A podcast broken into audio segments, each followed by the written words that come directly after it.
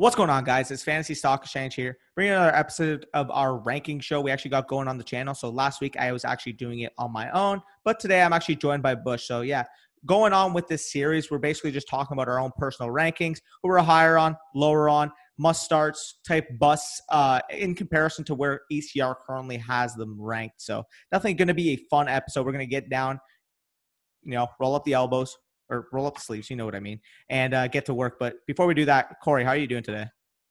Uh, I'm doing good. Yeah, we, we know we're kind of testing this out. Uh, let us know in the comments what you think of this. Do you want both of us on the show? Do you want just Danny? Like whatever. The only option is that I can't do this show alone because I have a lot of stuff to do. But yeah. let us know uh, how you guys like this. If you like us both kind of going back and forth on our rankings, and as always, if you if you want to support the show, you can do so for free by hitting the button that looks like this.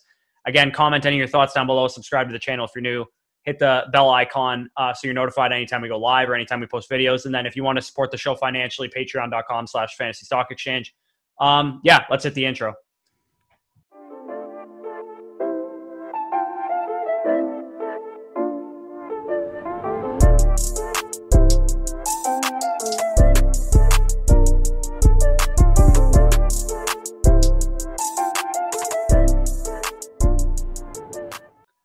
All right, now before we get into the rankings, uh, you guys know about it uh, thus far. Jock Market, the new da- uh, new way to play daily fantasy sports. Uh, Jock MKT is the place to go. It's where the daily fantasy sports market becomes a stock exchange. And basically, how it works is each NFL Sunday, there's going to be an IPO just like the regular stock market, where you can bid on your favorite players or any player that you just assume is going to go off. Um, and you basically make money or make chips, depending on if you're in a free contest, based on how well that player does, and you can cash out. Let's say at halftime, um, Lamar Jackson went off for three touchdowns in the first half. Maybe you and you made a fifteen dollar profit on the shares that you had. Maybe you sell him off because you don't think he's going to have as good of a second half, so on and so forth. You can buy and sell players uh, of buy and sell shares of players with other users in real time. As I mentioned, if someone has a down first half, maybe you buy low on them, and vice versa. You make money every hour, every minute, every second of every game with Jock Market. Yeah, for sure. Just touching up, upon it. I mean, the, the, the aspect of Jock Market that is really unique in its way compared to like just FanDuel, DraftKings is that the live trading aspect really adds a new uh, mentality, new type feel to the game. Again, as you mentioned, if Lamar Jackson's struggling at half or is having a really good game at half, you think he's going to tone it down for the second half, say they're up big and you think they're going to run the ball, you can sell that share at half. Or if uh, you have a quarterback and he's down big in the first half, you think that the pass attempts, the volume is going to increase in the second half, you can buy that player at half, flip him for value after the game, and boom, you're good. But uh, talking about it, there's daily contests that are live for NFL, NBA, and PGA as well. So, I mean, if you're looking at it in terms of jock market, you can take control of your fantasy sports experience. Right now is the easiest time to play in free contests where you stack chips and climb the leaderboards. I mean, for us in Canada, because we can't actually put money in. But if you're actually in the States, there are paid contests where you can trade actual live real cash. So, I mean, download now on the App Store. Android is, is, actually coming very soon, but it is it is available on iOS thus far. So, Jock Market can't say enough good things about this app. Make sure you go check it out. Awesome. All right, so let's get into the quarterback position. Um, basically, uh, Danny, you're gonna have this on the screen right now, right? Yeah, All right. So th- these are. Are you gonna put both of our rankings on the screen? You can cut uh, this out. Yeah, I, I, I, yeah, I can. I can put both rankings on the screen. Okay. So on the screen right now, you're gonna see both of our rankings side by side on the screen. And uh, as you can see, there's certain guys that we're higher on and lower on. On the right column, it says versus ECR, which means we're plus that many uh, points on it where the ECR has that player or minus however many that uh, ECR has that player as well. So some of the guys that we're higher on, for example, I have Justin Herbert plus five in uh, comparison to consensus. And I mean, same goes for Joe Burrow at plus six. I just think these guys are both your prototypical uh, fantasy quarterbacks. They're not necessarily the greatest quarterbacks in the league, even though Herbert is actually playing pretty well. Same goes for Joe Burrow, but they're going to run a lot. They're going to throw a lot. They scramble. They pick up yards, and they, they all they. I mean, they have the the downfield like mentality of of throwing it deep. So those are the type of guys that you want in your fantasy lineup, and I think both of them are in pretty solid matchups to throw the ball a lot this week, even if maybe the defenses that they're going up against are not the like friendliest. Yeah, no, I fully agree on those guys. I mean, I actually had Herbert listed as well. Uh, Burrow, I have a little bit higher as well. But talk about Herbert. I mean, I have seven spots ahead of ECR right now. Currently have him at 11. His current ranking is actually at 18, as you guys can see on the screen. I mean, he's just looked really good as a player since he took over for Tyrod Taylor. I mean, this is a guy who we, we both thought would be raw coming into the NFL. But man, over these last three games, 310 passing yards per game, five touchdowns to three interceptions, and over 100 quarterback rating thus far. Not to mention, I mean, people are going to look at the Saints and say, oh, on paper, they're a very tough pass defense. So it's really hard to get points on them. They're actually allowing 22.84 points per game to the position, which is seventh worst in the league thus far. So, I mean, Herbert, fire him up as a quarterback one this week, as I kind of mentioned the waiver show as well. Talking about other options that I would be uh, higher on, the one in particular that really stands out is going to be Ben Roethlisberger. So, going against a Eagles defense who's actually been shredded when they face NFL starting caliber quarterbacks. I mean, I'm looking at you, Nick Mullens, and Dwayne Haskins, because you don't, you ain't it. Uh, in those two games, though, where they actually played some good passers, talking about Joe Burrow and Jared Goff, they actually allowed 579 total passing yards to those two quarterbacks and five touchdowns across those two games. So I would definitely start Ben Roethlisberger eh, with a uh, confidence. I actually have him three spots ahead of where ECR currently has him ranked. Yeah, I'm actually lower on Ben Roethlisberger. It's really? not really. It's not necessarily because I don't like the matchup. I just think that because uh, Diontae Johnson is probably going to be kind of taken out of this game by Darius Slay. It's going to rely more on Juju Smith-Schuster. And this is really nitpicky. It's just because there's a lot of good options at the quarterback position, as there is every week. Because I mean, the NFL's a passing league. There's 20 plus quarterbacks that you can start in fantasy every week, which is why we suggest that you don't draft quarterbacks early for this exact reason. Anyway, another guy that I'm a bit higher on than consensus. Obviously, this is wait awaiting like word that this game actually happens. Is Ryan Tannehill at plus six?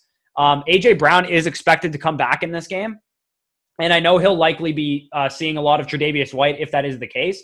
I, I think is just playing great. He's playing efficient ball the, the way Ryan Tannehill always plays. A lot of play action, a lot of um, rollout plays, and he can run as well. So uh, Tannehill at 15, I think that's exactly where Tannehill belongs pretty much every week is, is quarterback 15. That's about the range that he should be sitting in.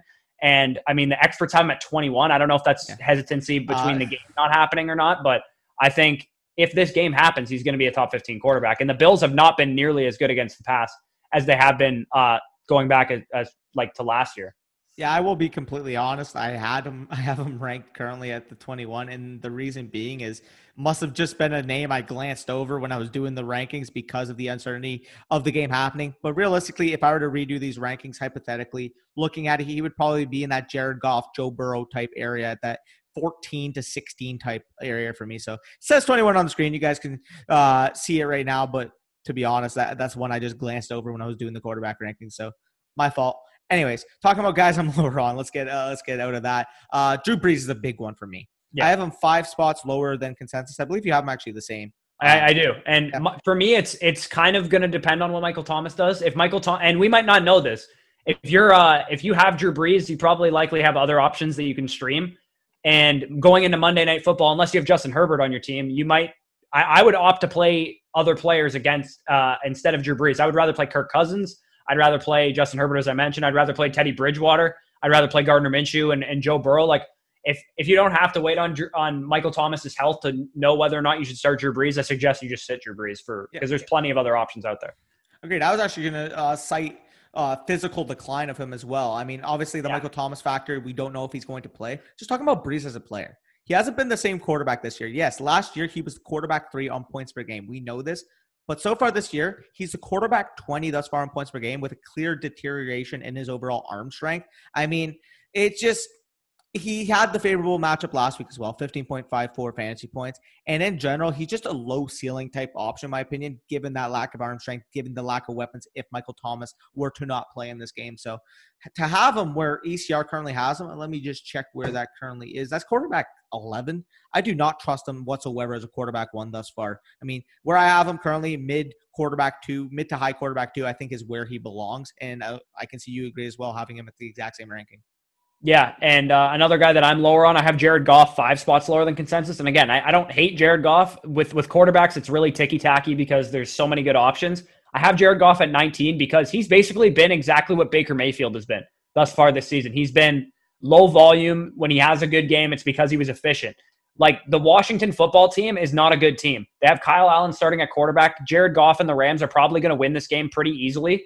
And not only that, but the Rams are one of the highest percentages of neutral game uh, run to pass split right now. So I'd imagine if they get up in this game, it's going to be a heavy dose of Darrell Henderson and Malcolm Brown. I believe Cam Akers is actually supposed to play in this game. So I, I, think the run game is how they close this one out. Maybe Goff gets like two or three touchdowns in the first quarter, in the first two quarters, which is probably what you're going to have uh, have to have happen if he's going to be really good for fantasy this week. I just don't think he's going to be in a position this week to be throwing the ball all over the yard. Yeah, no, that's definitely fair. Uh, talking about guy I am lower on before we go into the next position, being the running back position. I'm actually going to be talking about Daniel Jones. I have him three spots lower than consensus. And yes, this is not just because he plays my team. I'm not going to be that biased by doing that. Uh, the reason why he's three spots lower is because ECR is ridiculous and has them as a yeah. No, they got to chill. I think I think um, they're getting a little overboard with the Cowboys defense sucks. Like yes, the Cowboys defense sucks. Yeah, you know this as well because you're a Cowboys fan, but we're, I think we're all just copy and pasting. Oh, any quarterback can go off against yeah. this defense, and the Giants' offense has been terrible. They've only scored they scored less points. points. this whole season than the Browns, than the Browns put up last week on the Cowboys. Yeah, no, they scored 47 points on the season. The Browns put up 49 uh, last week against the Cowboys. Yes, it is a very favorable matchup. I understand that, but at the same time, this is more so like uh, you know, like the saying, like an immovable object against a uh, unstoppable force. A well, very movable object against a very stoppable force. Yeah, that's basically what this matchup is. So if you're talking about Daniel Jones, just briefing over before we go into position, quarterback 30 on points per game thus far. And since week one, he's had one game where he had 10.1 points. Has not had a, uh, a game where he had more than that. So I mean, realistically, ranking him ahead of, or ECR currently has him ranked ahead of Joe uh, Joe Burrow, Justin Herbert. Like, it makes no sense. no, me. yeah, and I, I agree. He's a streamable option if you need a streamer. Like, yeah, he's a good option, but would it shock me if he busts? No, because the Giants' offense sucks. Yeah, I mean he's so volatile in terms of his range of outcomes this week. To ultimately have him at 15 just completely mitigates the risk or uh, extrapolates the risk. Sorry. Yeah, my bad. Uh, anyways, let's get into the running backs. Let's get off Daniel Jones and that anemic passing offense for the Giants. Let's go. Yeah, let's talk about one anemic passing offense to another, and that's the Philadelphia Eagles. I have Miles Sanders at uh, five spots higher than ECR, and it's not necessarily because I think Miles Sanders some smash play this week. He plays the Pittsburgh Steelers. It's not a good matchup on the ground, but Miles Sanders is a workhorse running back. Like he gets volume out the wazoo. Like he is going to see a lot of targets. Saquon saw nine targets against this defense in week one, and Miles Sanders has a similar like usage level in terms of his uh, routes that he runs and the amount of targets he gets. He gets workhorse volume in the receiving game, and this team is not going to get anything going through the air against this defense with the, the two pass rushers that they have. So I'd imagine it's going to be a lot of get the ball out quick stuff for for Carson Wentz in the pocket, and I, I wouldn't be shocked if Miles Sanders catches seven or eight balls. Like th- this to me kind of screams a uh, Miles Sanders Ertz game because they're not going to have enough time to deliver it down the field to guys like DeSean Jackson and um, who's the Greg Ward if they if they have any time whatsoever. I don't think DeSean Jackson. I think DeSean Jackson's out Jack, too. He's out too. Okay, yeah. well, uh, that's Greg why I'm like Sanders is just going to get a lot of targets. That's yeah. basically how I look at it. If you're any kind of PPR league, if you're in a standard yeah. league, I probably wouldn't have him this high. But if it's full PPR, half PPR, he's going to rack up receptions, and he probably like I mean he'll probably he might get into the end zone or something too. Like I think he's just going to get enough volume that it's gonna it's gonna sustain him. And if he has a bad game in this one, he's going to be one of my biggest trade target candidates yeah. because same. I know I know the offensive line is completely decimated and you never want that for your running back, but I mean that only downgrades him in my opinion from like a top 8 running back to like a top 12 running back the offensive line injuries because his volume is just so insane and he's just so good as a running uh, as a runner and a receiver that it kind of makes up for it. Yeah, no, that's definitely fair. Um talking about my guy though, uh, we're gonna get into Dalvin Cook, who I I mean, it's not a huge discrepancy. Again, he's ECR three. This is kind of just my claim as to why he's my RB one on the week. So if you're looking at it thus far, Dalvin Cook on the season has been absolutely fantastic. 22.5 half PPR points per game on a ridiculous six rushing touchdowns with four games. The reason why I have him this high is because the, the touchdown potential in an ultimate shootout that we expect between the Vikings and Seahawks on Sunday Night Football. So, I mean, to, to be completely honest here, Dalvin Cook is a near lock to score in this game. The Seahawks are not good against the pass whatsoever. Yes, that uh, oh, people may say, "Oh, well, they're decently efficient against the run." Well, hypothetically, if the Vikings are absolutely carving them with the pass game and they're getting trips to the red zone, what do they do in the red zone? They give the ball to Dalvin Cook, as evidenced by those six rushing touchdowns in four games. That's a really good point, actually. A lot of people don't think about stuff like that. They're like, "Oh, like they're bad against the pass, so all the pass catchers go off." But you got to keep in mind what a team's identity is. Like we saw last week with um, with the Browns and the Cowboys. Yes, the Cowboys are terrible against the pass, but the Browns are a running team and they can probably run on anyone. And I think we're going to see this week them still run on the Colts, even though the Colts are a great run uh, run defense. But they, yes, they had more passing success against the Cowboys than they typically would against another team. But they still, at the bottom line is, is th- this team is a running team, as are the Vikings, and they're going to run the ball with Dalvin Cook when they have the opportunities to, when it matters most in the red zone. Absolutely, I will actually talk about Kareem Hunt in a bit after you go through your guy. But who's your uh, who's your guy in terms of the running backs? Um, my one of my other guys is Melvin Gordon. Melvin Gordon is I have him six spots higher than consensus at RB fourteen. He's only like why is he running back twenty in ECR? Can anyone name twenty healthy running backs? Like I can't. Like he's getting completely workhorse volume right now, and I know Philip Lindsay is slated to come back in this game, but uh, they I believe Fangio already mentioned he's going to be like limited in some capacity. So at least for this week, you have one more week of Melvin Gordon being like the workhorse back that he's been without Lindsay in the lineup, and Maybe even going forward, I yeah, you could sell him high, but even going forward, I still think he's going to be a top 16 running back type. And yeah, it's New England that he's going up against, but he's looked quite good. Melvin Gordon's looked pretty good. And Jonathan Taylor, like, what's the difference between Jonathan Taylor and Melvin Gordon? Melvin, like, Jonathan Taylor is getting ranked in the top eight, and Melvin Gordon is getting similar volume, looking better on that volume. And yeah, like, I, I just don't understand why Melvin Gordon is being kind of slandered so much. He had a great game last week. Yeah, I mean, I have him a little bit lower. That's also due to the fact that I, I, I did take into consideration when ranking him that Lindsay may be back and chipping into that workload combined with that kind of matchup against the Patriots. But I fully understand from full workload volume, especially if Lindsay's going to be limited, as you said. I mean, based on volume, we, we talk about guys like, for example, um, I don't know, Ronald Jones this week, David Montgomery, guys like that who are just going to be ranked that high simply due to volume. Melvin Gordon thus far has looked efficient mostly and is going to be slated to get that volume. So if Lindsay plays, yes, I says I have him at 20 right now, but if Lindsay doesn't play or is limited in any capacity, he's definitely going to be raising up my ranks. So that's definitely a good point that you brought up there. One more guy I just quickly want to mention as a guy I'm higher on, and this is more so for rankings rather than like a start sit thing. I have Frank Gore nine spots higher than consensus. That's just kind of how it came out the way I'm looking at it is I, I probably wouldn't start him if you can help it. I hope your team isn't that desperate at running back that you have to start Frank Gore, but he's going up against a top, top six matchup in terms of points given up to the running back position, and he gets a lot of volume. So is, is Frank Gore a top 36 option in terms of rankings and probably where he's going to finish this week? Yeah, probably. That's fair. Uh, talking about my second guy, you kind of alluded to it with the Browns game plan last week. That is Kareem Hunt. This is I'm staking my claim right now. Kareem Hunt with Nick Chubb out is going to be a top three running back any given week.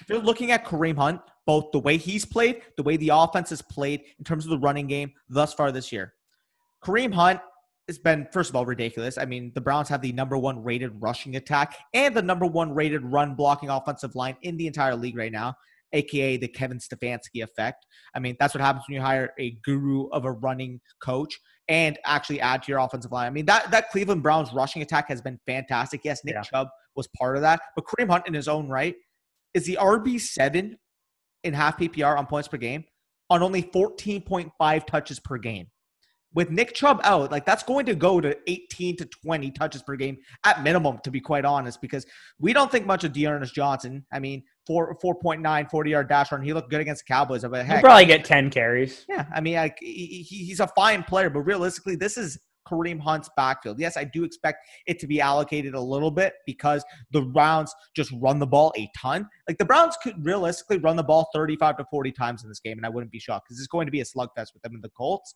And if that's yeah. the case, I mean, Kareem Hunt's going to get 20, 25 touches. If he's doing that, he's a near lock for top three in any given week for me with Nick Chubb out. So I love Kareem Hunt. And I mean, this is my, again, staking my claim now, but he's currently ECR six. And I'm even, I, I think that's even low. I have him at three. Yeah, I have him at four, so I'm I'm I'm a little higher on him than ECR as well. I, I definitely don't hate that call. Uh, speaking of guys that we're low on, and I mean this is going to sound like a shock to absolutely no one, but I'm lower on David Johnson minus three from ECR, and I'm lower on Todd Gurley. Why? Because both of these guys completely suck. They're completely washed. They're completely touchdown dependent. If they don't get a touchdown, they're going to disappoint you. And on David Johnson's perspective, David Johnson's getting 55% of the snaps last week with Duke Johnson coming back into the lineup and no more Bill O'Brien to run the ball up the middle 20 times a game, I, I think David Johnson's in for an absolute nosedive in terms of his fantasy value. And I think Todd Gurley is kind of going down a similar road. I know he had a two touchdown game against the Packers, but again, this dude is completely touchdown dependent. Yeah, again, I, I'd probably, for the record, I did the David Johnson ranking prior to the Bill O'Brien signings or uh, firing. So, I mean, if I realistically were to re rank him, he'd probably be around the 17, 18 mark. But those points, I agree. I mean, Todd Gurley this week, I'm kind of a little bit higher on than, than you are on him, simply because the matchup and simply because the the touchdown uh, opportunity in this game. But not saying I like him as a player whatsoever because he's going to be inefficient as fuck. I just think he's going to nosedive into the end zone this week, which is why I kind of have him there. I mean, if you're talking about efficient options, realistically, I mean, Melvin Gordon, Kenyan Drake are going to be more efficient this week. So, um, yeah, talking about that. There's actually, before I get into the guy I'm lower on, there's one more guy I'm higher on than consensus. That's actually Justin Jackson, running back from the LA Chargers. Currently have him as my RB 26, I believe, on the week, or 27. Which check currently have him as an RB 26 on the weekend. To me, he's kind of poised to op- operate, occupy that Austin Ekeler type role in the offense. No, he's not going to be Austin Ekeler. He's not going to get 20 touches a game. He's not going to be a top three receiving back in the league. But can he do like 70, 70% of what Austin Ekeler can do? Maybe. And if he does that, I mean, he's definitely going to be a flex worthy play, in my opinion, especially against a Saints defense who are stifling against between the tackles type runners like Josh Kelley. Josh Kelley's not going to go anywhere in this game for the record. Josh Kelley's going to be limited. And if that's the case, in a efficient volume receiving role, I do think that Justin Jackson can ultimately return value, especially in PPR league. So I definitely like him, and I have him pretty significantly ahead of consensus right now. And we were uh, actually off on him. Like me and you had like a disconnect, and I'm actually higher on him than consensus too. There you go. I, I have him at RB 34, and you have him what? I guess you 26. have him at what? 26. Okay, so you're way higher on him than consensus, and I was yeah. like, oh, I'm a bit lower on him, and then I realized like I'm still higher than ECR. yeah, and uh, the one guy I'm actually like extremely low on compared to consensus, Mark Ingram. I mean, I'm nine spots lower than him on consensus. I'm like, I don't even think I'm that low on him. I'm a RB 34. Why does ECR have him at RB 25? What has he done thus far in this season to be worth a RB 25 ranking? So, I mean, to me, he's just a low ceiling, low floor play given the rotation of backs they have in Baltimore right now. I mean, him, Edwards, Dobbins, and then with Lamar Jackson getting freaking like 10 to 14 carries a game. Mark Ingram is just not worth even remotely touching your lineup, in my opinion, unless he's an absolute desperate play. And RB25, where ECR has him, doesn't mean he's a desperation play. So I am totally off him at that point. RB 34 compared to the RB 25 he's ranked on ECR. Yeah. See, I the thing for me is that like so RB 25 for me currently is Myles Gaskin and and uh, then Le'Veon Bell at 26. To me, there's a massive drop off after that, and that's why I have Mark Ingram at 27. I'm two spots lower than consensus, but like. Malcolm Brown, Darrell Henderson, Latavius Murray, Damien Harris, Ke'Shawn Vaughn, Chase Edmonds, Justin Jackson, Frank Gore. Those are my next ranked like running backs. And as as low as I feel on Mark Ingram, like I don't want to start Mark Ingram. I don't feel confident about any of those guys either. And That's Mark right. Ingram, like Mark Ingram, is still the starting running back, kind of like in terms of touches, but like I I don't know, yeah, like the Ravens' backfield is just a complete mess. Like, don't start any of these guys if you can help it. But I mean, if you have to pick one, I'm gonna pick Mark Ingram going forward as the guy I'm willing to start. Yeah, the, I, I definitely agree. I mean, he's kind of in that similar tier of Devonta Freeman, but in general, if you can avoid any of these guys, just start receivers in your flex because don't touch these guys. Yeah, yeah, I would I would highly advise starting receivers in your flex going forward because I'm sure there's plenty of receivers out there that you can start in your flex. Like I'd much rather start a guy like Tee Higgins or Laviska Shenault over Mark Ingram because I kind of know their roles compared to Mark Ingram's. I just have no idea what uh, is going on at the running back position. So let's here's the hoping that you guys have two to three running backs that are actually reliable and you don't have to worry about starting like four running backs in your lineup because I mean there's there's a very low chance that you have four startable running backs on your roster with the way that injuries have, have gone on in the uh, season so far. So onto the wide receiver position uh, on the screen right now. You'll see both of our rankings. Um, Robert Woods is the first guy I want to talk about. I have him five spots higher than consensus. Um, the last three weeks, here's who Robert Woods has gone up against in shadow coverage: Darius Slay, Tre'Davious White, and James Bradberry. And Robert Woods hasn't been bad against those guys. Like he he was solid. Like he he got 10 to like 18 points in all those games. It's not like he was terrible and he ruined your lineup or anything like that. I actually think he's a pretty good buy low candidate right now. If people are panicking on him and they think he's just some like middling um, wide receiver three or something like that, because I, I still think he's a top 15 option for the rest of the season. Agreed. Uh, I expect uh, a big high, like a, a, high target game from him in this one. Not necessarily because I think the Rams are going to throw a lot. It's because he finally has a good matchup, and when he's been um, in good matchups, like he was against the Cowboys in Week One, he had a high target game and he had a lot of fantasy points. So I expect uh, a pretty, uh, pretty good outing from Robert Woods in this one, and that's why I have him. I believe he's in my top ten. Yeah, he's number nine. Yeah, I mean, I, I'm fully on board with that. I have him and uh, Woods, or him and Kupp, actually back to back. They're 12, 13 right now, right now in my rankings. Um, and if if Lattimore is scheduled to play, I mean, they're they're definitely, in my opinion, going to jump ahead of like Keenan Allen, for example. So I definitely agree with that ranking there.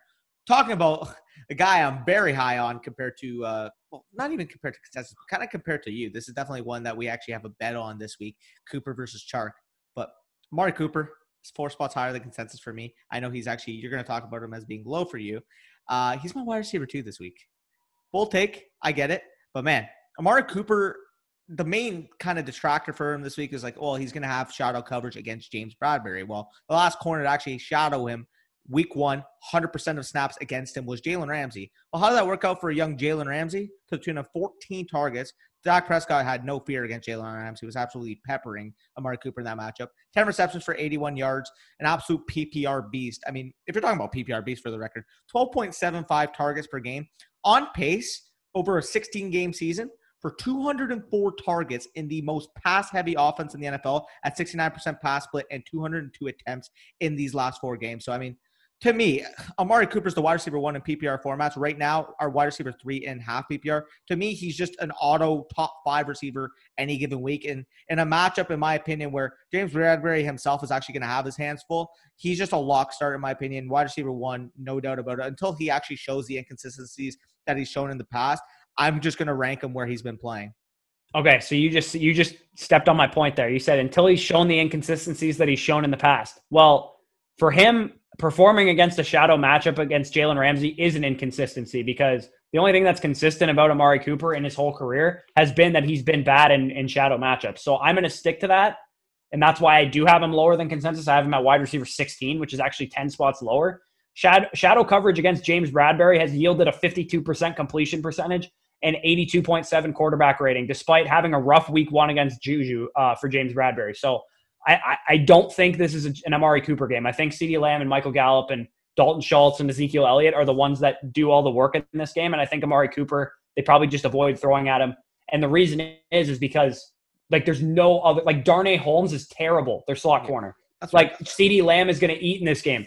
Um, I mean, if we're uh, talking about Isaac Yiadom, like the, the other opposite corners are not nearly as good as James Bradberry. If we're going to talk about one thing too, you mentioned Darnay Holmes. For the record, I know it's not a, a huge percentage of his snaps, but he still runs roughly 23% of his total snaps from the slot in terms of Amari Cooper. So, I mean, I do think if James Bradberry were to have, say, some success with him on the outside, they would find ways to get him in the slot. They would find ways to move him around because, I mean, when you have a trio of receivers in him, Lamb, and Gallup, I mean, you find ways to get them open, plain and simple. And I know I say that a lot, but Amari Cooper, although I love CeeDee Lamb, although I love Michael Gallup, is still the alpha of that receiver room. So, um, just a little I'm disconnect there. I'm just checking something real quick. I want to see if if he traveled to the slot with Juju in week one. All right, go for it. Um, okay, so actually, no, he did not. So you, you might have a point. If, if Amari Cooper, if they're able to move him around and get him off of James Bradberry, yes, you might have a point. But J, uh, Amari Cooper in his career has been a guy that's been inconsistent. I know he hasn't been that thus far this year, but that's who he's always been. It's a guy, Mike Evans and Amari Cooper. I compare them all the time because they're exactly the same player. They go off in great matchups and they do shit in bad matchups. It's just kind of how they are. Um, sometimes they throw up stinkers and, and have good games in one or the other, but I, I would I'm just going to stick to what I know about Amari Cooper, and that's usually he goes he doesn't do well in good matchups or in bad matchups. Uh, before we move on, I'll say one more thing on Amari Cooper. This also could be the fact that he's actually recovered from that plantar fasciitis that was affecting him last year. Because to me, when I'm actually watching the games, he just looked like a much smoother player in and out of his breaks. Yes, he's always been the top, one of the top route runners in the NFL, but he's looked smooth. He's looked athletic. He's looked generally quick uh, thus far this season, more so than even last year. I mean, we saw kind of down the stretch he did fade out again. I mentioned he was a wide receiver three in the first eight games and wide receiver 38 in the last eight. So, I mean, I think that was ultimately due to inconsistency, as you mentioned, as well as injury kind of affecting. Yes, him. but that's always been a concern with Amari Cooper. But, and Amari but, Cooper could go out in this game and run a, raw, a, a route weird and then be out for the game or miss two quarters and come back and be inconsistent. Like, That's just the, that- the risk you're going to have to take with Amari Cooper if you're going to have him as your like he's probably people's wide receiver one or two on their team. Yeah. So the risk that you're taking with Amari Cooper is that he is kind of prone to to soft tissue stuff. He just seems to get get it more often than some receivers. So I mean that's just kind of what I'm. I'm not predicting that Amari Cooper goes out No. of this game with an injury, He's more but prone to it, yeah, for he is sure. more prone to it. Plus, he has a bad matchup. I'm just I'm I'm not staying away. I'm still going to start him. He's wide receiver 16 for me, but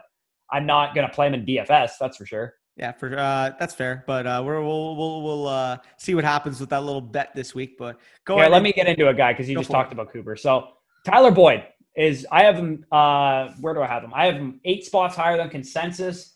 I have him at wide receiver 17. So wide receiver 25 in consensus for the guy who's top 10 in the NFL in targets. He's going up against a corner that allowed 14 completions on 16 targets last week. That was Marlon Humphrey. Allowed 14 That's crazy. completions on 16 targets last week in a game Wow. where Burrow should be throwing 40 to 50 passes in this game. I'd imagine that Tyler Boyd has 10 to 15 targets in this game. I think he's going to be heavily involved. If he has, okay, if you're in a PPR league and he has nine catches for 60 yards, that's a great game for PPR. Yeah. Like, Sure. Like, Like, maybe he could- get in he the could end zone or as a big play or whatever. He doesn't need it because he's going to get peppered in this game. He could have like an A Rob type game, the way A Rob played this week against the Bucs. I mean, ten catches, ninety yards, sixteen targets is what A Rob got this week. I can definitely Boyd's see Boyd floor is so like high. For On sure. Week in and week out, and especially in this game where you expect Burrow is going to be throwing a lot. Yeah, uh, for sure. I, I totally agree on that, Boyd. And uh, next guy I mentioned, I mean, this is if you're watching this, you're just gonna think, "Wow, Danny, of course, Cowboy Homer, of course." But uh, CeeDee Lamb, seven spots higher higher than ECR right now. Yes, the first two guys I mentioned are Cowboys receivers. You know why? Because as I mentioned, the Cowboys are the highest volume passing team in the entire NFL. 202 passing attempts in four games is just insanity. Like it, it, it's mind-boggling. They're throwing the ball at a 69% clip right now, as I mentioned. And as you mentioned, Darnay Holmes has sucked in the slot. Where's CeeDee Lamb lined up on 92% of his snaps thus far this year? In the slot. So I mean, ultimately, CeeDee Lamb to me is a high-end wide receiver too. To be quite honest, until he proves otherwise. Again, 29 targets in the first four games of his career. That's only going to keep going up. Only going to keep staying at minimum where it's been over seven targets per game. I love CeeDee Lamb, especially in half PPR, full PPR. I do think he's going to ultimately get peppered as. I'm afraid to say it because I love Gallup, but man, he's been the wide receiver two on the Cowboys thus far. yeah. In terms of role. Yeah. Yeah. no, I totally agree with you. No arguments here.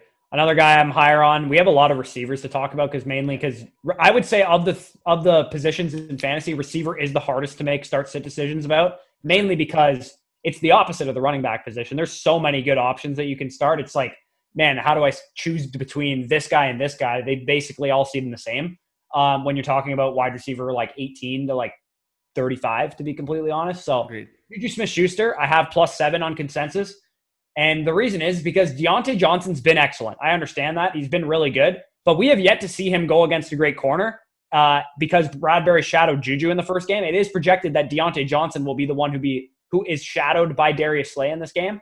So, I mean, I, I would look for Juju to have a big game in this one. I think Diontae Johnson in the two and a half games that he's played or whatever, he was being shadowed by Bradley Roby in the game that he left with a concussion or what it was a concussion that he left with, I believe. Um, so he left that game with concussion, but he was being shadowed in that game. He had two targets and zero catches. I'm not really going to take too much away from that, but Darius Slay has been very good this year against uh, top tier receivers. So uh, I, I think this is a juju game for for Ben Roethlisberger and the, the Steelers offense. Yep, uh, I fully agree. I'm 12 spots higher higher than consensus, so we're both in agreement there. I currently have him as my wide receiver 10 and half PPR. I think uh, that would make him what your wide receiver 15. Yes. Yeah. Okay. Yeah. We're we're we're on the same boat there. Talking about my next guy that I'm higher on than consensus. That's going to be Justin Jefferson, wide receiver from the Minnesota Vikings. So I have six spots higher than consensus. Currently, my wide receiver 18, I believe. Yeah, my wide receiver 18 and uh, expert consensus has him at 24. So talking about Justin Jefferson, mentioned a little bit with Dalvin Cook, but the Seahawks are an absolute gold mine when you're talking about fantasy football wide receivers, actually giving up the most points to the position thus far. Again, Justin Jefferson to me, uh, or not to me, but it's actually factual. Justin Jefferson is a top 10 in terms of receiving yards in the NFL right now. And he's Yeah, that's actually, number one graded receiver right Yeah. now. He's had back to back 100 100 yard games. I mean, realistically, after that 175 yard explosion, which of course I was playing him that week, but uh, after that 175 yard explosion, people's main questions were, yeah, he's a rookie receiver, he's going to flash, but can he do it consistently?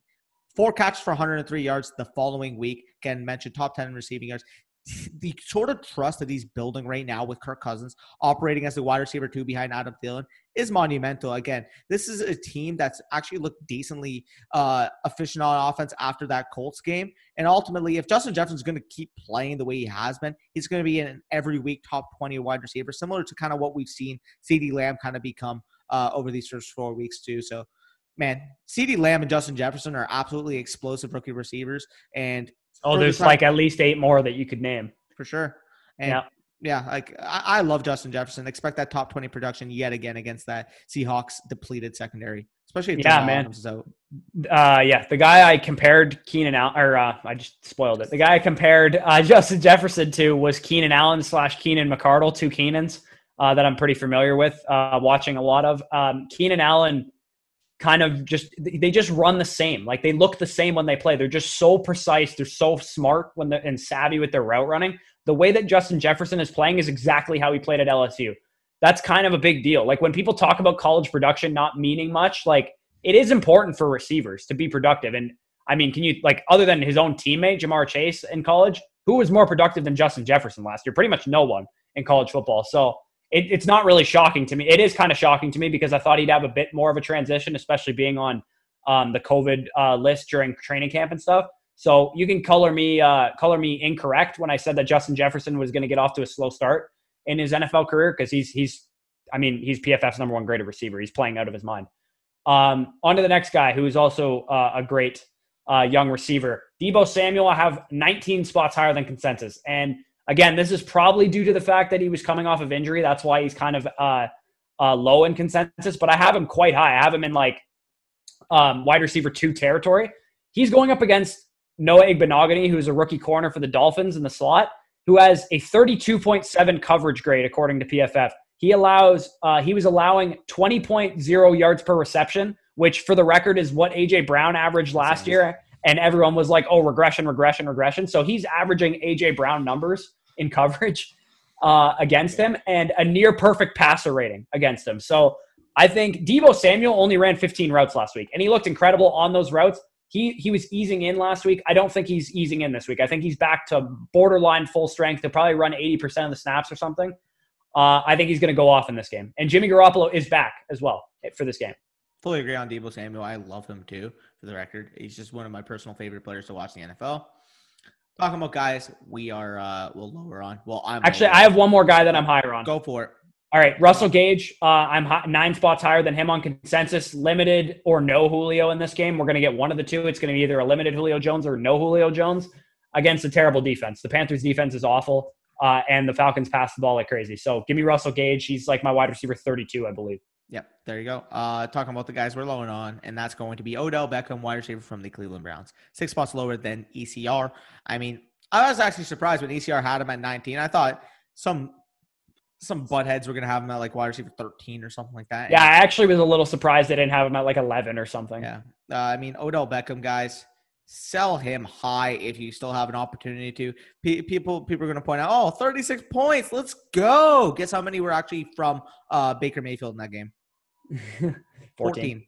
14 of those points were from Baker Mayfield. Unless Jarvis Landry throws another lemon to him and then he has another 75 yard carry or whatever it was, or, I don't think Odell Beckham's getting 36 or, points. Or, Jaylon Smith trying to run in quicksand across the field to try to tackle him on a fucking end around. Like, that's just not a thing. That's not going to happen against an actual NFL defense. Yes, my Cowboys aren't an actual NFL defense. I get it. You guys don't have to keep reminding me about that.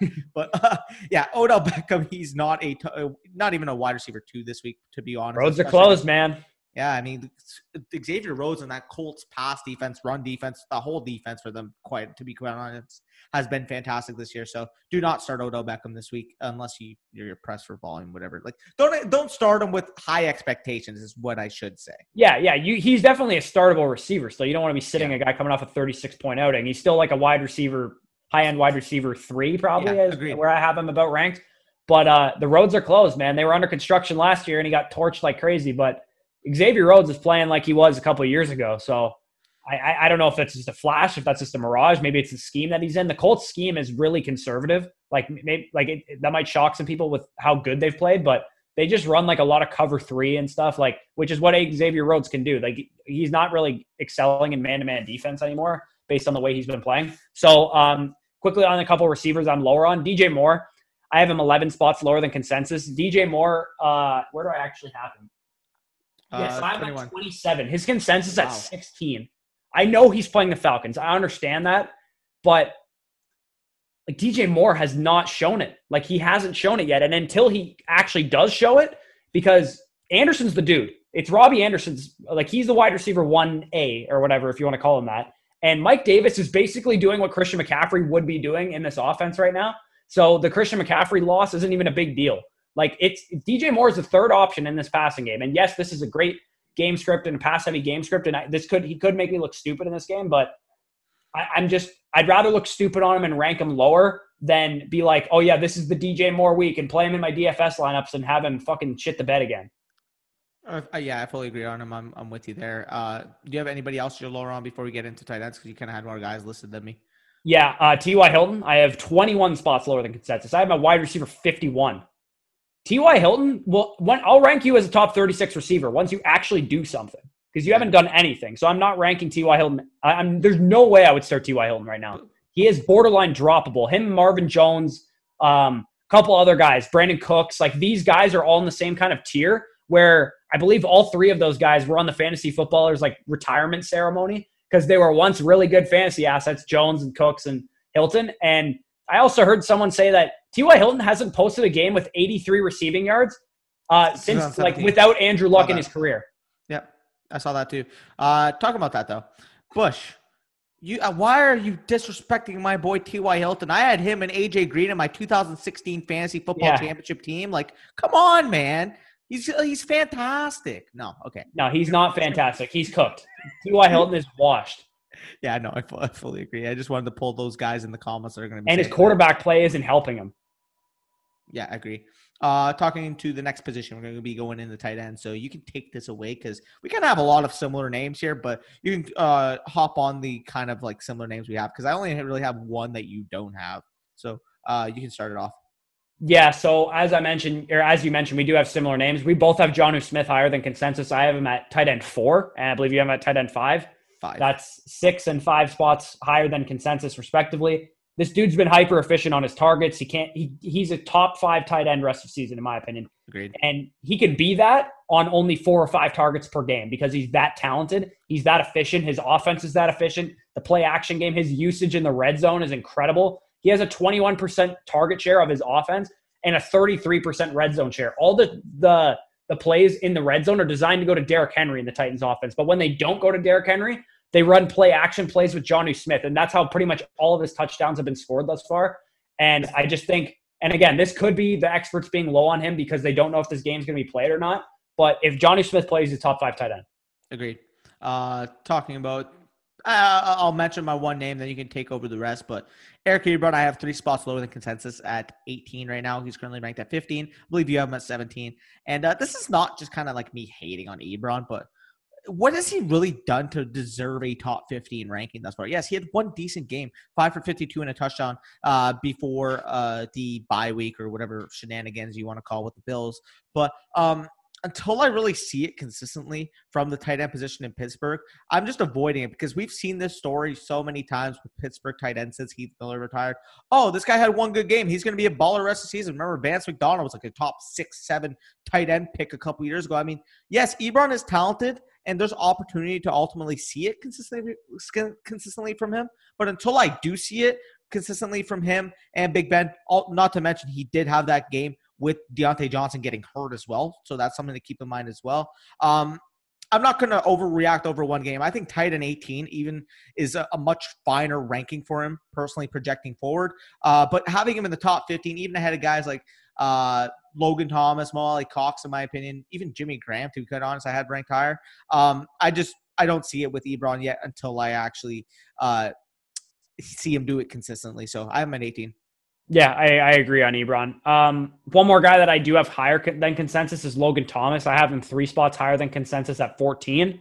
Um, he's number one in slot rate among tight ends, which I think is very interesting. And it's like 60% of his routes or of his plays are coming from the slot. So, I mean, he's not even seeing tight end like defenders, he's seeing slot uh, corners in coverage. So, I think Logan Thomas, we'll have to see how the quarterback change affects him. but I don't think it can get any worse than what Dwayne Haskins was putting out there. And Logan Thomas's target share was incredible. And I don't think that's like a product of, oh, he has great chemistry with Dwayne Haskins. I think that's the way the offense is just operating. The fact that he's able to get open and he's just getting thrown the ball. Like, I, I think Logan Thomas is a talented player. And I think he's going to be like a top 16 tight end going forward. And I think we'll, we'll have to see how Kyle Allen and him uh, gel together, but I think it's going to get back on track in this game. Yeah, I, I fully agree there. Um, mentioning a guy, I know you have him listening uh, listed as well, but we're just we'll just talk in conjunction about Evan Engram, And uh, this is this is one to me that people want to put up there because oh we've seen Evan Engram in the past. He's a, a fast, elusive player. He's so good with the ball in his hands. He's so good after the catch. Until I see both him and Daniel Jones uh, actually perform this year, there's no way in heck he's touching my top ten. I mean, he he's an ECR of ten right now when he's literally done nothing all year. He's the tight end 25 and he's getting elite right volume now. too. He has number three in targets at the tight end position, number three, and he's tight end 25 in points per game. Like he has been horrible. And everyone's like, oh, well, he's like efficient because he's like a fast, like he's never been efficient. Even his rookie year, when he got all those targets and he wasn't efficient on them, he has never been an efficient player. You're thinking of that 75 yard touchdown again he had against the Bucs against Vernon Hargreaves in coverage, which I'm pretty sure I could have burned him on that play. Same. Like, Evan Engram is number two in routes run at the position, but he's number one in drops. Like he he's not like he's just not playing well and yeah. maybe he's injured, maybe like what I, don't care because Evan Engram's always injured. He's always There's always something wrong with him. There's always something wrong, and I, I don't really want to play a guy like that because you see him get thrown the ball so many times. It's super frustrating because you're like, oh my god, just catch it, or just like, oh my god, why is Daniel Jones so bad? Like he has a bad quarterback, bad offense, playing bad. Don't want anything to do with it. And I think um, kind of along those lines as well as Austin Hooper. I have four spots lower than consensus. The guy had one good game against the Cowboys defense, guys. Like, let's relax on Austin Hooper. He was on waiver wires before that game. Like, he was yeah. playing like crap. Uh, and that not only is that defense bad that the Cowboys have, it was one of the worst defensive performances in a single game I've ever seen, also. And I'm sure you could probably attest to that. And yeah. then Greg Olsen, uh, just real quick, I have six spots lower than consensus as well, mainly because Minnesota has Eric Kendricks, Anthony Harris, and Harrison Smith as the tight end defenders, who are the three best defenders on their defense. And I think the receivers are the guys that eat in this game with uh, Lockett and Metcalf. And Olsen's probably shut down by Eric Kendricks in coverage, who's been one of the best coverage linebackers in the league for the yeah. last like five years. Not to mention, guys, like Seattle has DK Metcalf, Tyler Lockett. Are they really going to be throwing the ball to Greg Olsen in this matchup when he could catch a touchdown. I will admit that he yeah. could catch a touchdown Maybe. in this game. It should be a relatively high scoring game, so he might just catch a touchdown, but I don't think he's getting a lot of targets, and I'll I mean, I'll, I'll, just choose to play other options over him. Realistically, do you, who do you think is going to get more targets, him or Chris Carson? I think that would be much much rather Chris Carson in that regard. Like, yeah, like I, would rather like I mean guys that I have ranked ahead of Greg Olsen were I mean Jimmy Graham who had a good game last yeah. night. Obviously, you can't play him now. Uh, Eric Ebron, I would still play over over Greg Olsen. Drew Sample has been getting solid targets. No, uh, Noah Fant, if he plays, I'm not really sure if he's yeah. going to play or not. And then, yeah. uh, I mean, even Tyler Eifert, and I mean, maybe I'm a little low on uh, Greg Olsen. I think I should move him ahead of Chris Herndon and Mo Alie-Cox. But other than that, I, I think tight end 22, kind of like borderline playable range, is where Greg Olsen belongs, not tight end 18 where he is an ECR, which is a streamable option, a very strong streamable option at that. Fully agree. So, uh, pretty much, I, I think that's going to be uh, going through the, our whole rankings pretty much quarterback, running back, wide receiver, and tight end. Kind of glance through our top starts, top busts, biggest discrepancies between ourselves, even between us, to be quite honest. Uh, the viewers were able to see that on display a little bit as well. But if you made it this far in the video, make sure you go help us out by leaving a like button down below. Make sure you comment too. I mean, a, a lot of people comment anything. Comment, tell us that we we look good today, or comment so we that we look dumb today. Like whatever. And also let us know, as I mentioned at the beginning of the video, let us know whether you like Danny doing this by himself or you like me on For it sure. as well, because we might be doing some changes in the schedule again. I know we should probably stop doing that because we've done a million changes thus far, but I mean, it's all it's all based on your guys' feedback. Whatever you guys enjoy, we're here to kind of help you guys out. Whatever you like to listen to, whether you want to hear us talk about our rankings, whether you want to hear more DFS content, like whatever you guys want to do. So, uh, yeah, uh, Danny, get us out of here yeah, with that being said, we'll peace out. We'll see you guys again next Saturday with the week six ranking. So, anyways, take care, y'all.